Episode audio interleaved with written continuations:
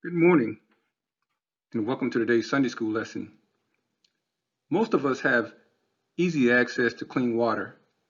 However, in many parts of the world, that's not the case. In those countries, vis- visitors are advised not to drink the water because it may be water of death. Unfortunately, even in America, the greatest country in the world, the same thing happened in Flint, Michigan, where people can't drink the water. This week's lesson looks beyond the quality of water here on earth to the water of life that we have access to in the New Jerusalem. Trust me, you won't ever be advised not to drink that water because it is truly living water. Let us pray. Gracious God, our Father, we thank you. Father, we thank you for another day. We thank you for another opportunity to just to study your word, Father. We ask you to open up our hearts, our minds, our souls, but mostly our spirits as you pour into us what you will have us learn. Be with us all individually and collectively. In Jesus' name we pray. Amen. The title of today's lesson is The River of Life. It's taken from the printed text of Revelation 22, verses 1 through 7. The aim for change for this lesson is by the end of this lesson, we will research the, the biblical references to the river of life to learn its spiritual, symbolic, and material effect on creation. We will imagine God's provisions to be found in the river of life, which will nourish and heal people and nations in, New, in the New Jerusalem, and respond to the river of life through acceptance, faith, and entrance into God, into the fullness of God's kingdom. Keep in mind, as he showed me a pure river of water of life, clear as crystal, proceeding out of the throne of God and of the Lamb. Revelation 22 1. As a background for today's lesson, the text of this week's lesson is part of a description of the New Jerusalem. An angel had showed the Apostle John the external features of the city, its foundations, walls, and gates. The angel had also given him a glimpse into the interior of the city, observing that it didn't need an external source of, of light nor a temple for worship.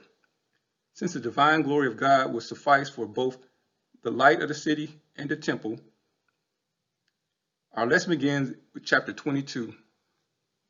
Today, our lesson will be broken in two portions.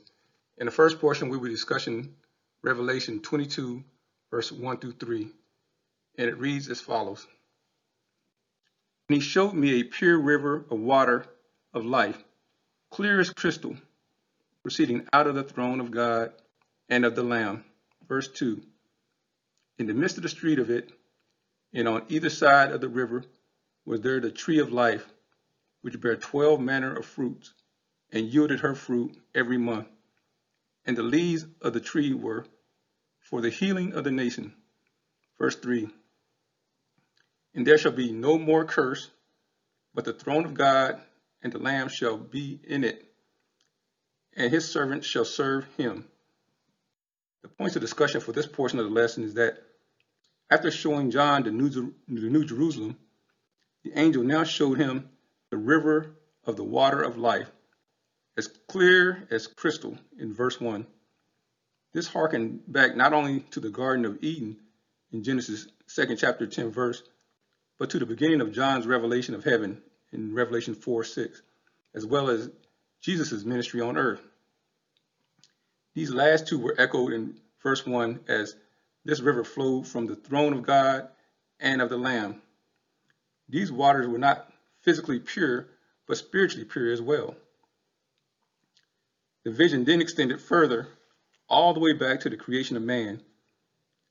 As the river continued down the middle of the great street of the city on each side, stood the tree of life. The same tree of life Adam and Eve had been prevented from eating back in Genesis, the third, third chapter, verses 22 and 24.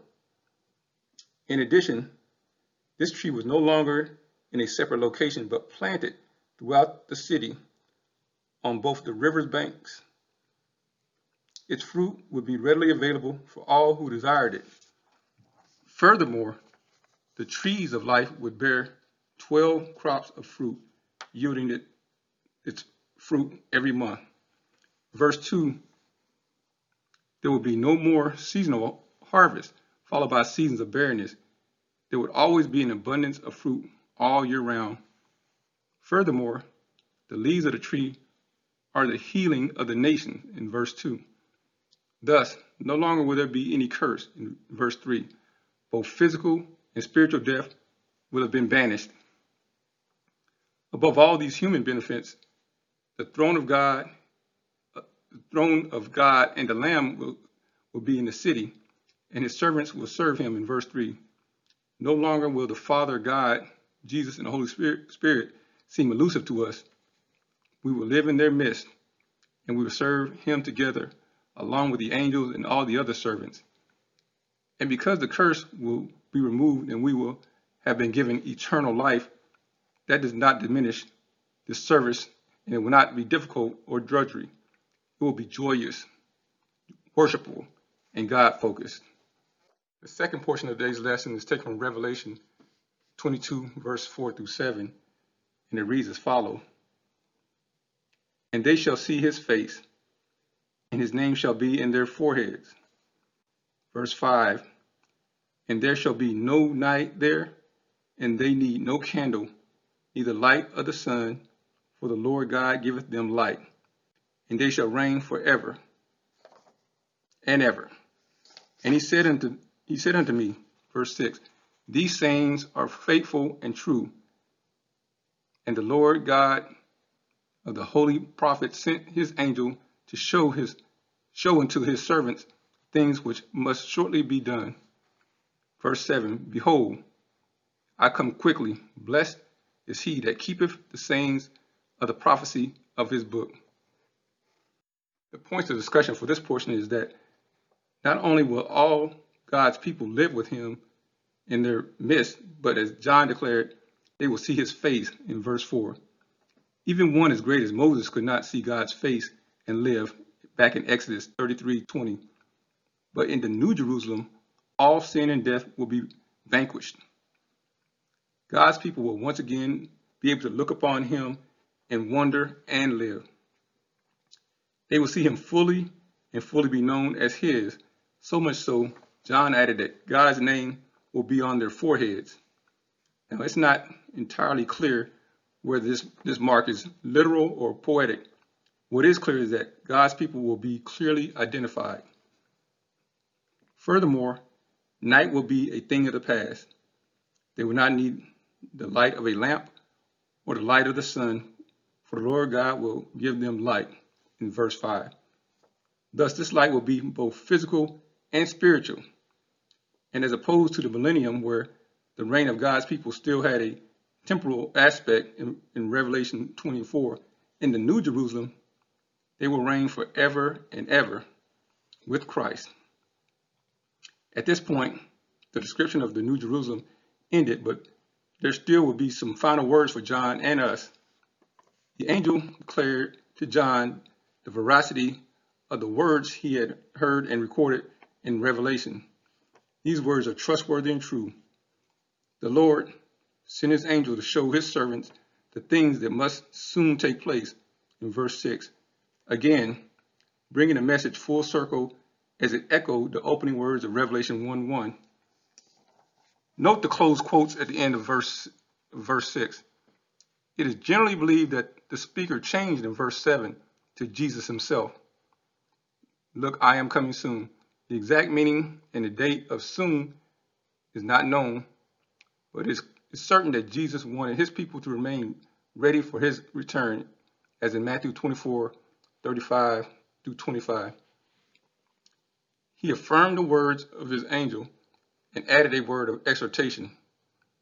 Blessed is the one who keeps the words of the prophecy written in the scroll. Those who honor and obey God's words will be honored by God at the time of Jesus' return. So in conclusion, Jesus has told us that he's coming back. Over and over, he has promised that he is returning. We have it in writing. He says so at the end of Revelation but the promise is evident in many places. That's tremendously comforting, especially in the world we live in today. There's so much turmoil, yet we don't have fear. Christ is coming back. The only question is, are we ready? As we await Jesus' return, we should be encouraged to know that the tree of life and the river of life are available to every Christian right now by faith in Jesus Christ through the Holy Spirit. His life in us will bear much fruit for the healing of the sins of the world. This concludes today's lesson. Let us pray. Gracious and eternal Father, we, we thank you. We thank you for this lesson. We thank you for this view from John's perspective of what the New Jerusalem will be like, Father. And we thank you for the promise of the river of life. And Father, we want to honor you. We want to take in this lesson so that we can use it and share with others what the river of life really means. We thank you, we magnify you, we adore you. In Jesus' name we pray. Amen. Thank you.